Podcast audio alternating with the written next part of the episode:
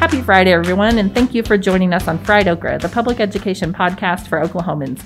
I'm Carrie Coppernoll Jacobs with the Oklahoma Education Association. And I'm Alicia Priest, president of the OEA. Fried Okra is a weekly podcast where we get together to talk about public education issues in Oklahoma. We hope you'll join us every Friday.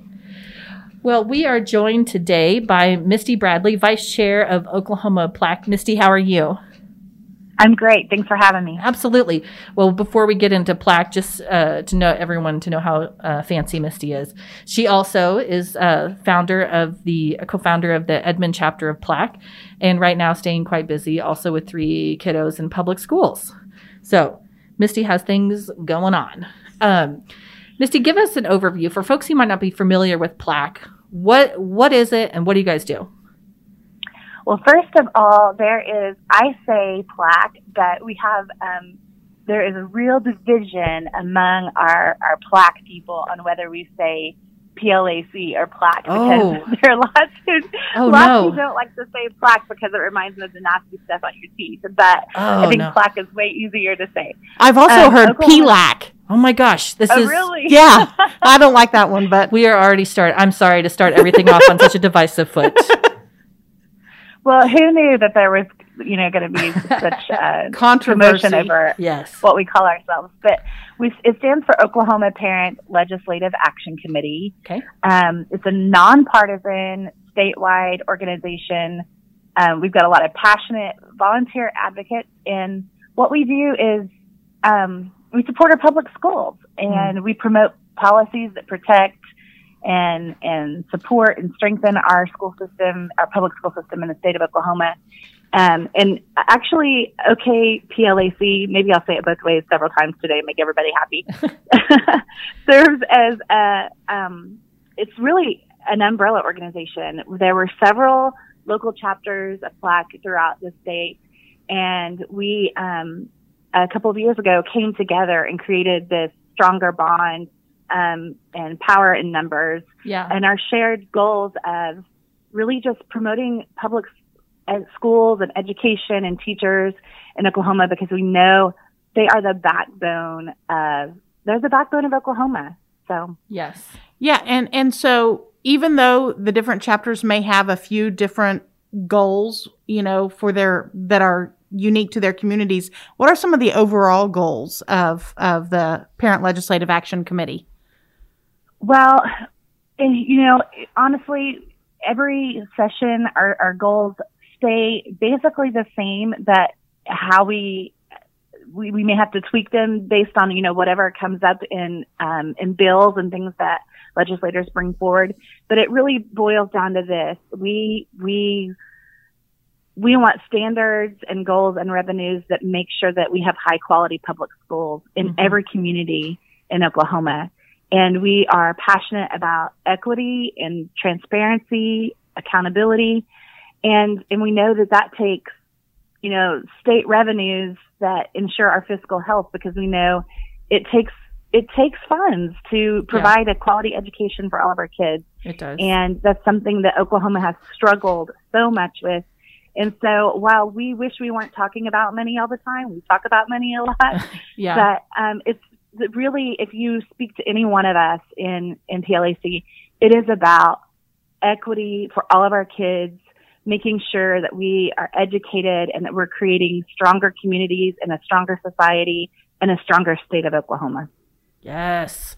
So, I mean, this year, you know, you when you talk about money, this year is such a, an unusual year, and the mid-year adjustments have just come out, and about 500 school districts in our state, out of about 540, have lost revenue at the state mid-year adjustment, and more than 100 have lost 10% or more, and there are 15 school districts actually that have lost more than half of their state aid um, because of all of the Mm. enrollment chaos.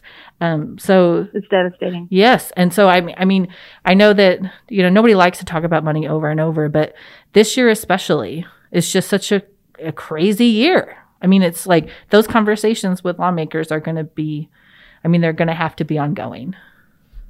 ongoing. And and unfortunately, you know, we're concerned about, you know, um, always concerned about privatization efforts, but there seems to be so much talk even this year and and and you know, understandably, people are they're just, it's a volatile situation, Mhm. and so we're in a we're in a place where we really have to protect every penny for our public schools. Um, you know, I'm in Edmond Public Schools. I have three kids in Edmond Public Schools, Mhm. and um, we lost, you know, quite a bit per student, and it, it left about an eight million dollar deficit. Man. And and we also did not we did not um, benefit as much from CARES money as many public schools on the Title One status. Um, and and while we all know that those that those schools need help, also COVID hasn't really um, cared whether your school is Title One or not. You know, yeah. Right. so what we really Yeah. need is Stitt and the State Department of Education to look at allocating their discretionary CARES to money to those districts that received less than, say, $250 per student because all districts have the same COVID concerns and that costs money and that's not dependent on Title I status. So Yes. that's some, a place we've seen where some inequities are happening in how we're trying to, to cover these gaps. Yeah. There's I mean there's like a little bubble of schools where you're not getting you're not getting as much federal funding, but you've also lost money in state you lost state money because of enrollment Yes. and it is there's a gap. And there are lots of districts that fall in that sort of middle income district gap where you rely on state funding, but you know, And then we have private schools who uh, were allowed to get uh, paycheck protect protection. PPE. They were allowed to get uh, additional funding through the CARES Act, Mhm. and um, and so they, uh, you know, they've gained Yeah. because of of the pandemic, and so it it's it's really you know uh, unequal. There It, it is. Oh, I'm It sorry. is Go ahead. unequal. And and you know, as as public school parents and understanding our state's constitution and its obligation to provide a healthy, robust education, Mhm. a public education for every kid, a system that does that, Mhm. that is what we have to be focused on funding and what we have to be focused on supporting. Um, and until that is fully funded and supported, that's where our focus needs to lie. So I want to circle back to something that you mentioned earlier um, about the governor. Um, this year, also, um, we're seeing quite a bit of um, effort to sort of split um, teachers and families um, to kind of blame one another for how schools are handling the pandemic. And for those of us who are on either side, many of us on both sides, um, that has been frustrating um, because there's nobody who cares more about the success of kids than educators and their families. Um, so, how are you guys viewing that uh, as a parent organization? Well, I could say a lot about this. No, no swearing. I think it's I think it's really important um, to make sure that we're speaking as parents and um, we know that we are not scientists, we're not virologists, Mhm. we're public school parents who want our children, our teachers, our staff, our families, our communities to be safe and healthy. Mhm. And so we know we have to listen to the experts and not politicians Mhm. on how we come together as a community to make sure that happens. yes. And every single one of us is we want our kids to be in school full time and with their teachers and with the people who love them and getting the education that we know that they all deserve. Mhm. But we know that we need that to happen safely. And we know that we need um, our governor to step up and do what's going to, what it's going to take to actually make that happen. And, you know, this week he, you know, quoted a study, um, from North Carolina and we all know what happened with the governor this week, but you know, North Carolina has a lot of things in place that Oklahoma doesn't have, like a statewide mask mandate and and and in-person gatherings are limited and and the fact of the matter is they have less community spread, so it's safer for their kids to be where they're at. And Right. so right. we we need our we need our governor to do more than just divide um, parents against teachers and school districts, and we need him to listen um, to our our school districts and to our experts Yes. and and do the things that are going to get us back in school safely. We all want to be there. No one is saying we want our kids to to to not have the education that they deserve. No one is saying that we are, are, are trying to dumb down our kids or, or, Yep. or keep them from anything that they deserve.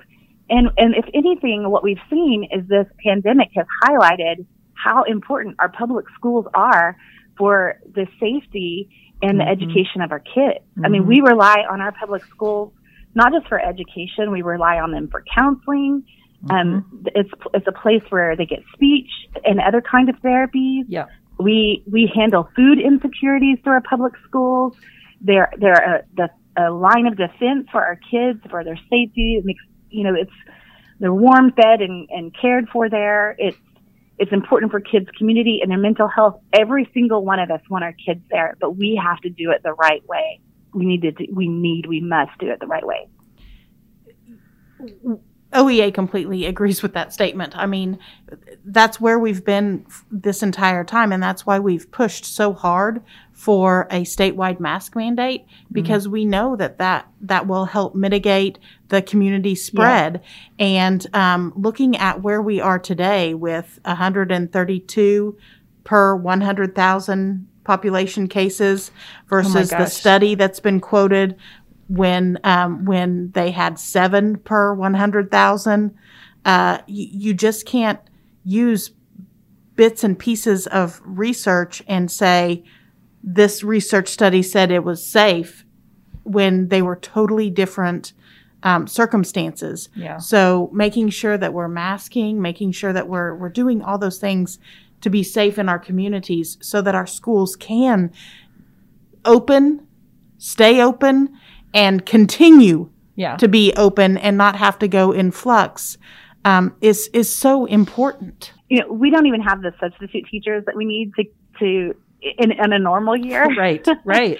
and especially in a year like this. Right. And also our our classes since the beginning of the year, and we had kids um, this semester in Edmond come back from from virtual back to we're on a blended schedule. We're on an AB Mhm. schedule in Edmond, and our class sizes have grown at our elementary school to the point that there is you know 29 kids in a class. Mhm. Um, right now they're split between you know the A and B schedule, but if we go back five days, there's no way to social distance. yeah. So, so you know, Governor Stitt needs to needs to help us with how we get substitutes in Right. there and how we how we're able to get more teachers so we can spread those classes out. And Yeah. and then you also have to uh, you know worry about the room. There's just a lot of things, and we have to listen to the experts. We Mhm. have to trust our school districts and the people that are making decisions in our school districts that they're doing it with the I mean, they love our kids. They've been taking Right. care, of, care of our kids all this time, you know? And so we have to trust that they are doing that they kn- they know more than we do about the situation. They know what it takes to run the school on a daily basis. They know what it's going to take Right. to keep our kids safe in this situation. Well, And you know, this is a side note, but I saw yesterday, um, and I I wish I had the actual um, number of deaths that were updated today to to say it. I'm not sure. Do you do you all know those? not yet. I haven't looked at it yet. Mm-mm. Well, I know that we are well over 2,800, and Yes. um, my, you know, I grew up in a small town that was around, you know, uh, probably around 2,500 people. Mhm. My husband came from Stroud, Oklahoma. I think they're somewhere around 2,700 people in population. I just can't imagine our entire town, Yes. one of our hometown being wiped out. you know, from- Yes. and I think that we're being desensitized by all of the negative news and all of the sickness and all of the deaths and the numbers. And, and we're just so desensitized right now. And so I, I'm hoping that we can raise our empathy and raise our compassion and raise our understanding. And, and Oklahoma has got to come together and do what it takes to get our kids back in school safely. Yes. If you could see me, I'm waving my hands. All Um, the feels. so how can I I know things you know like like literally everything things are different right now um but how can people get involved with with plaque plac plac how Parent can Legislative Action because i mean I there's the there official. I think the ask the official, but I think they they like really PLAC, so maybe I should go with okay that. plac But, um, you guys have chapters but you also have not everybody has a chapter so how do people get how do people connect and get involved yes, so they can definitely um, follow Oklahoma PLAC. It's OKPLAC on Facebook, Uh-huh. and um, we you don't they'll be able to stay apprised of when and when we do you know calls for advocacy from from parents in that way. It's uh, it's just really staying in touch with a, a chapter that's close to you, maybe, Mhm. or if you just reach out to us, we can help you get plugged into a chapter that's close to you. And Yeah. if you're interested in starting starting a chapter of um, parents and grandparents and community members who want Mhm. to support your public schools, reach out to us. Send us an email at okplac at gmail.com. You just let us know that you're interested in learning more about starting a chapter or finding a chapter that you can get involved in. Awesome. Um, we would love to help you with that. And you know, one of my favorite things when I call, I I know the the genuineness of OKPLAC because when I call um, Melissa Abdo, which is usually my contact, um, she always says, "I'm going to have to run that through my executive committee 1st Mhm.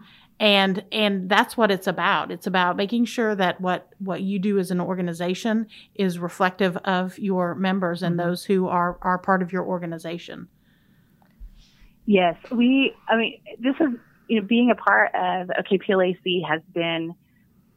It has been really rewarding to see the people who are so genuine Mhm. um, and that just love our kids and love Oklahoma and love our public schools. We get um, accused of a lot of things, but I think the one thing we're guilty of is just pure love for our kids in Yep. Oklahoma.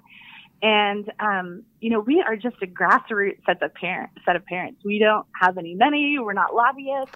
We're not anything fancy except for parents who just are really um, dedicated to standing up for our kids and making, and not just our kids, but every kid. We care about kids in Mhm. rural areas. We care about kids in urban areas. We care about kids in the suburbs.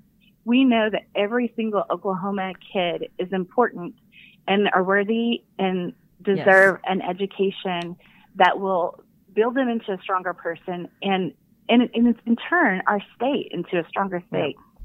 Well, that all sounds very suspicious. I don't know. Hmm. So suspect. I know. Well, thank you so much, Misty, for taking the time to join us, and thank you for uh, advocating for our kids. It, we we appreciate the work that that all of you guys do. It's our pleasure, and we appreciate OEA. And thank you so much for the time and opportunity to talk with you today.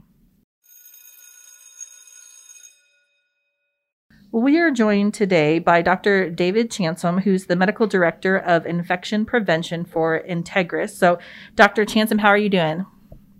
I'm great, thank you. Well, we know that you are quite busy under normal circumstances um, and probably quite busy right now. So we appreciate your time very much.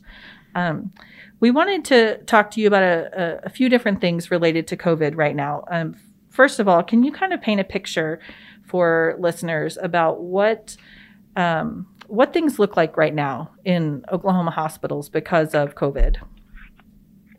Um, well, uh, it's been an interesting year for certain. We have been very flexible, come up with lots of new plans, been really creative in trying to make sure that we can get Oklahomans cared for. Um, obviously, as a, pr- a practitioner and uh, part-time administrator at Integris, I, I see most of it here, but we talk a lot with other hospitals around the city, around the state. Integris has a presence all around the state, of course. Um, so we have seen what's going on in a lot of different regions. It's been fascinating to watch the uh, pandemic evolve uh, since the first case on March 6th or whatever Yeah. it was in Tulsa. Um, to see how much it's changed and how much it changes every day. Mhm. Um, so many different things. We've learned a lot along the way, but the hospitals are still really, really full. Yeah. Um, I think across the state, we're operating somewhere around 30 to 35 percent of all inpatient beds are occupied by somebody with COVID. wow. Um, we still see a lot of people even who leave uh, with COVID that, that come back with complications as a result of been having been in the hospital for several weeks or Yeah. sometimes even months. Yeah. Um, we see um, lots of new disease processes that we're just beginning to understand, uh, and people have had and recovered from COVID, and and of course we're still seeing a lot of people succumb to COVID. So it's a roller coaster of emotions. It's so happy and satisfying and edifying when we see people that are able to leave the ICU. hmm Um, and it's also heartbreaking to see people in the hospital alone uh, because of the restrictions we have on visitation and stuff. Yeah. Um, you know, I, I have. Uh, I, I, I never would have imagined I'd see anything like this in my career. I've been practicing for 16 years now in private practice, and um, you know, I when I first started training, I was at the middle of the AIDS epidemic in New Orleans, and um, this is just uh, the same sort of deal, but just on a, a grander scale. Like Yeah. I just never would have imagined. What we've also seen, I think, more than anything, and um, I've said for a long time, I think the two most important professions in the world are teaching and nursing. Um, obviously, we're seeing a lot of nurses step up to the plate, and they have come in every day, uh, been super positive, been very um, helpful in us trying to come up with new plans and ways to um, uh, administer care, and they do it every day with a great morale, and that is something that that you just um, it, it strengthens your soul. So it's every day's a new every day's a new adventure, but you know we we're getting pretty good at this. We've seen a lot of it lately. Yeah. so so as a believer in science um I, I i know that there have been a lot of changes of of protocols and what to do and not to do and and all of that since last march i mean talk us through how how those decisions are made Mm-hmm.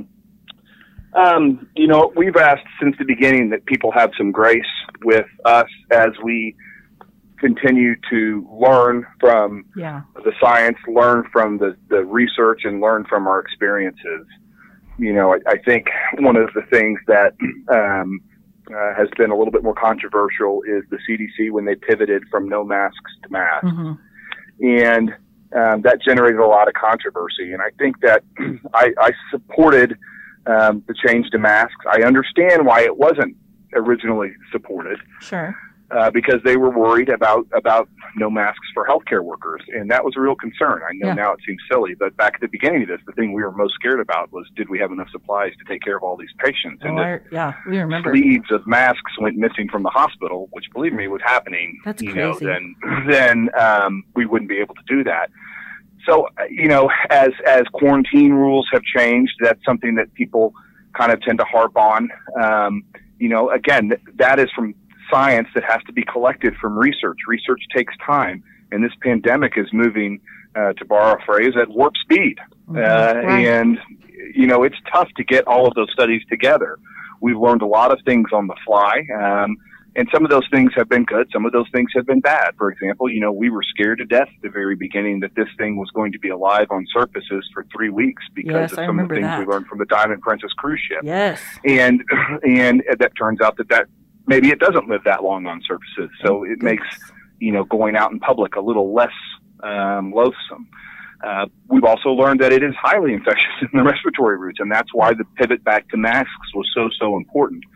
So I have always asked that people continue to to follow the science. Science is allowed to change Sure. um, as new data comes forward. You're allowed to question. We, you know, 600 years ago, we all knew the Earth was flat Right. until science proved that it wasn't. right. so, right. uh, we're, we're allowed to change every now and again and, and go with the science to, to inform our decisions um, on, on very individual patient levels. You know, as new studies come out, we might use different different treatments. We didn't Mhm. use steroids at the very beginning of this. Now that's the backbone of therapy. Yeah.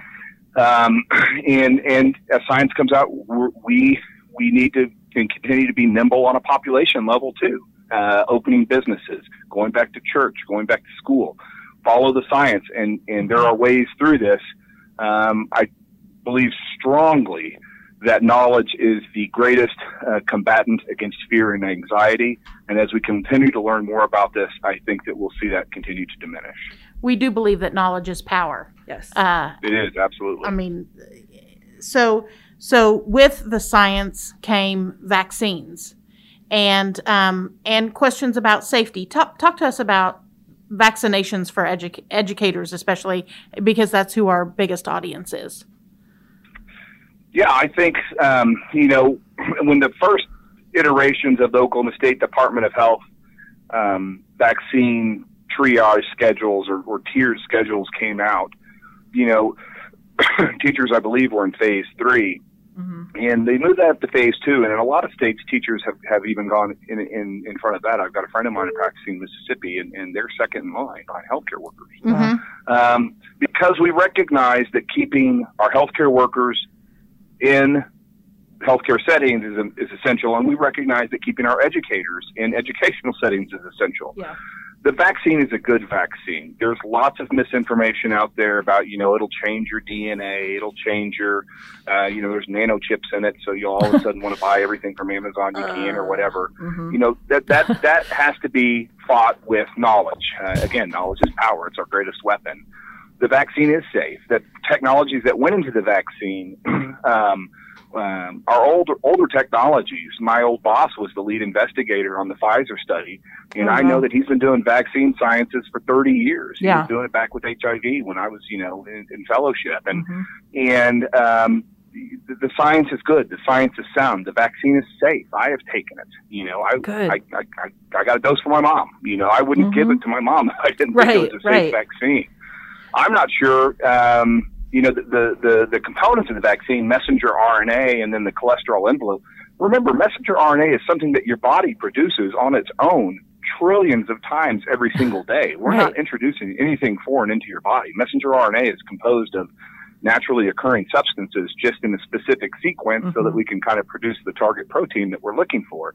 So it's really, in, in a lot of ways, it's um, years and years and years of vaccinology, you know, since since Louis Pasteur first discovered the cowpox vaccine. Mhm. You know, this is what science looks like 250 years later, where we're able to kind of come up with these um, uh, clever solutions that that combine DNA science and vaccine science and population science and epidemiology. Yeah. I think the vaccine is very, very safe.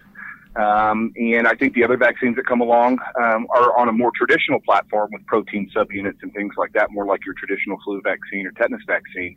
Um, the science hasn't been rushed. What we've been able to to do is is oh uh, be more efficient about a lot of the red tape that comes through the studies. Yeah. Um, which again, you know, is because the the the the administer the, the the programs that administer those regulations are looking out for the safety of the public.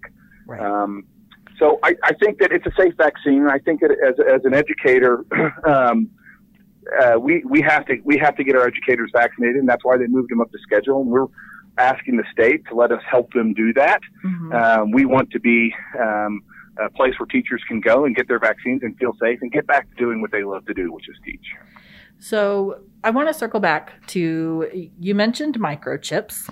Um, so there there are so many myths out there, and I think that that is one of. I mean, it is it's like a second pandemic within the pandemic of battling this misinformation.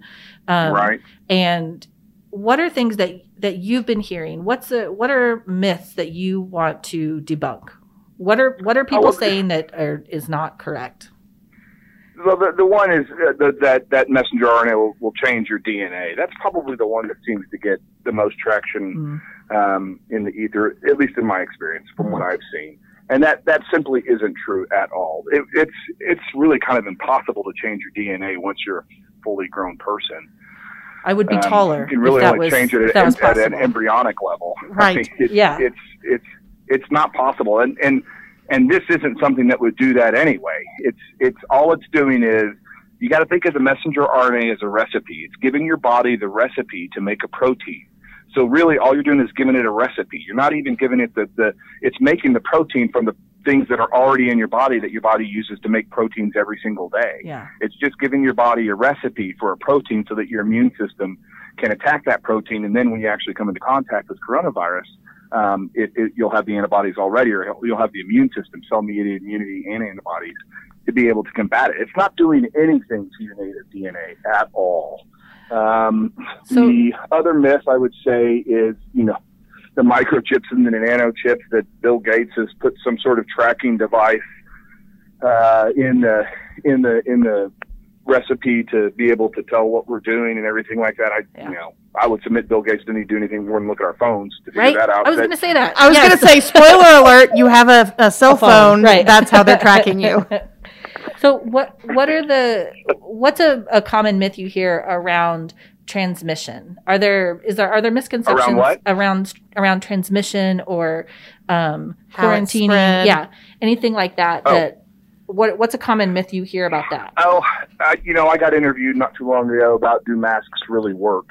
Um, masks do really work. The science is strong. The, the first question that anybody says is, well, then why do we have so many cases?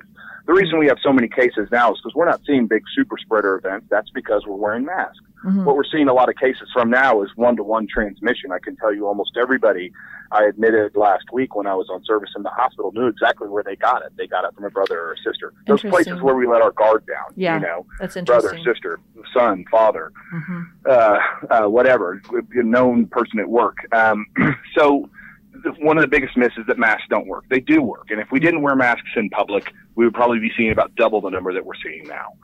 Um, Wow. one of the myths around transmission is that kids can't can't uh, transmit it, and kids um, don't can't catch it. You know, it, it again. This is a new virus, and we're learning so so much about it. When was the last time we saw a virus that didn't preferentially attack children and people who have long smoking histories? I Yeah. mean, this is a new virus in so many different ways, and Mhm. and we're still learning about that. What we know about kids is they can catch it. They are much less likely to become ill with it. That they're more likely to be an asymptomatic um, case. Mhm. Um, they don't seem to be as efficient of a transmitter. It's probably because of the strength of a cough from a two-year-old is Mm. not going to be the That makes strong as the strength of a cough from a 30-year-old. Yeah. It's not going to go as far. But that doesn't mean that they can't give it. I've seen plenty of cases Yeah. where grandkids came and and gave and and and passed it to grandma and granddad. Yeah. Um, why exactly is the science behind that? We don't know, but but certainly anybody can transmit it. I would also say though that taking those precautions can really really mitigate the transmission. And in environments where we've seen lots of kids, we have not seen these huge super spreader events, and a lot of it is because they have been taking the appropriate um, um, precautions to try and Mhm. mitigate the spread. Kids are great about wearing their masks. You know, Yeah. they do a really good job. We say, hey, you need to wear your mask if you want to go to lunch. You know, Yeah. they do a really good job of that, and we've seen that in a lot of different settings. So, uh, I'd say those are two some of the bigger myths that we've heard. What what would you want educators to know as as we are working in the classrooms and um, and some uh, starting back up? What are what are the best safety protocols and, and such that that we could do? That's a great question. Um, I would say when I have talked to some other places before about going back to school, one of the biggest things I really tried to focus on was uh, the three W's: wearing your mask, washing your hands, and watching how close you were. Mhm. Um, one of the biggest things that we can do, and I recognize in all settings, all settings are different. Sure. a kindergarten classroom is very, very different than a 10th grade classroom. Sure. Um, but trying to really um, watch the social distance in the classroom setting, particularly kind of at the high school level, that's pretty doable, Mhm. where the teacher can kind of be at the front of the classroom. Uh, asking your kids to stay spaced out because that might matter later on for contact tracing. Yeah. Um, good you know, when we see that we, we know that probably it's less likely for a kid on the other side of the classroom to catch it from the kid, you know, uh, that, that from the index case if they're 50 feet away. Sure. Um, wearing the masks work in the hallways when the kids are changing classes. um, um, but you know, protecting yourself and making sure to drive home, and, and, and I would say more than more than anything, and I've I've asked this a lot of healthcare workers, of physicians, of nurses, of EMTs that we work with, respiratory therapists. I've asked them when they're in the community to model the behavior that they expect to see.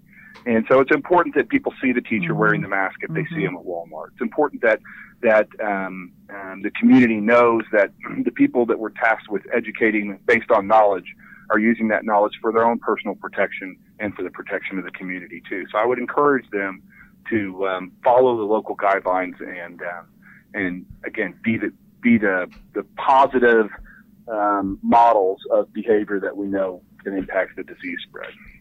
Love it. Such That- a good point.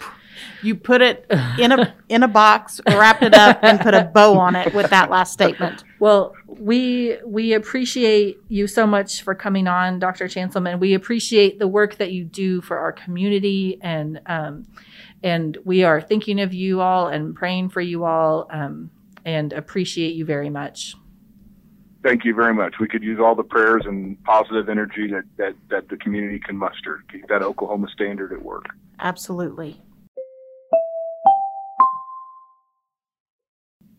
And welcome to Alicia's morning announcements. Do, do, do, do. All right, we've got two registration things. Number one, today is the last day to register to vote for February 9th. So if you've moved, if you change in party registration, if you're, you know, uh, if you haven't registered for some reason in your entire life, if you're a new, newly turned 18 year old, register today. It's the last day. Most counties have elections in February. And all elections have consequences Fact. every single one from levels. county commissioner, school board, city council. Yep. Uh, they are all important. Yep. And and those are the kinds of things that are coming up on February 9th, um, as well as uh, a replacement in in my area for Senator Bice's legislative Right. seat. That's right. So, um, so I'm looking forward to voting for that. Um, the second thing to register for is the vaccination portal Do it. do it, do it now. Uh, vaccinate.ok.gov is where you go for that. So, um, so make sure you register to get a vaccine or, or to get in line to get a vaccine. To I get mean, yeah. to get know- contacted right. so that when your number comes up, you can go and, and take care of business. Mhm. Uh, my, my husband had his second vaccine. He works in healthcare. Great. And um, the one thing that I wanted to ask Dr. Chansolme is could they um, administer some form of thing so that people don't whine? like, is, is, is that a thing? Could they take the whine out of, uh, There's, there's no medical solution. yeah, of fragile men who, sorry, Joe. that, that was just some truth telling right there about the Priest family. Um, too much information, maybe. Uh, and then uh, an- another thing is that we, uh, Joy Hofmeister, our state superintendent, contacted us and wants to do some more outreach to educators. Um, she is used to traveling all over the state, going to schools, meeting with folks, and, and with the with the um, COVID, she has not been able to to meet with as many educators as possible. So um, so we've been working together and came up with a couple of town halls that we're going to have. So be lo- on the lookout. Uh, and listen out because this is a podcast Uh-huh. uh, for those dates and uh, information on that. That's going to be coming out next week. That'll be good. It- yeah. It'll be interesting. So, I mean, there are lots of things to talk about in education right now. So much happening. So many things.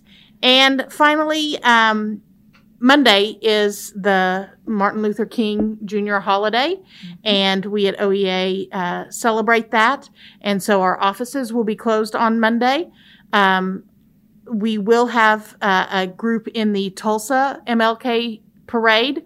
And um, we encourage everybody to go online and watch that. It is, um, it's all different this year. Oh yeah. Uh, sure. it, it's all it's all floats and cars.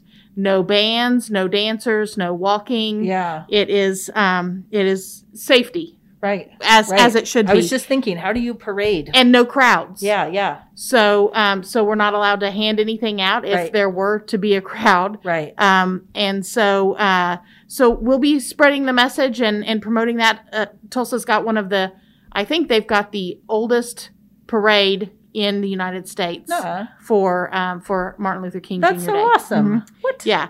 So we are super excited to be a part of that every year. Cool. Um, so watch it online and look for us and find a way to the, the theme this year for, for that parade is stand strong for justice, truth, and freedom. Yeah. So, as you are either working with students or if you have uh, the day off, uh, reflect on that. How are Yeah. we standing strong uh, as educators for justice, truth, and freedom? Cool. Um, so I am so excited that your husband has got his second shot. That's awesome. I am not eligible yet, but I have signed up on the statewide vaccine portal. Alicia, have you? Um, thank you for asking. And I will embarrassingly admit that every day I think about Oh my God. signing up on the portal. Every day I tell others to sign up on the portal. And yet, And every day I fall asleep before I sign okay, up on the portal. this is uh, garbage. So I'm I'm gonna need you to also register. Um, everybody, I mean, everybody should register. It's free. Um, the vaccine's free. At least get your name in there to so that you're alerted when you can start signing up for appointments. Are, are you are you volunteering to be my accountability partner? I will be your accountability buddy for this process, um, and I will publicly shame you until you do that. So we're, there will be a check in next week. So so listen in next week. Uh, to find out if Alicia's gotten her life together and filled out the vaccine. It takes, I mean, granted, it takes like maybe four minutes. So could you maybe find four minutes? I I I will make every effort to stop the procrastination and sign up for the vaccination. I know, I know that everyone's listening and not looking, but my eyes are large, and I'm giving her the stare. I'm getting the stank eye, really. so I think Alicia is going to get this done. I hope that you all will get it done. Um, we've got to we've got to do this for ourselves, our families, our kids. Let's let's do it. Um, we want to say thank you so much today to Dr. David Chansolme of Integris, uh, also Misty Bradley of Oklahoma Parent Legislative Action Committee um, for joining us today. And thank you for listening to Fried Okra, the public education podcast for Oklahomans. I'm Carrie Coppernoll Jacobs with the Oklahoma Education Association. And I'm Alicia Priest, president of the OEA and a person who is going to sign up on the vaccination portal this week. Thank you. Please remember to subscribe, rate, and review Fried Okra on Apple Podcasts. You can also contact us at friedokrapodcast at gmail.com. We hope you'll join us again next week. Until then, keep fighting the good fight for public education.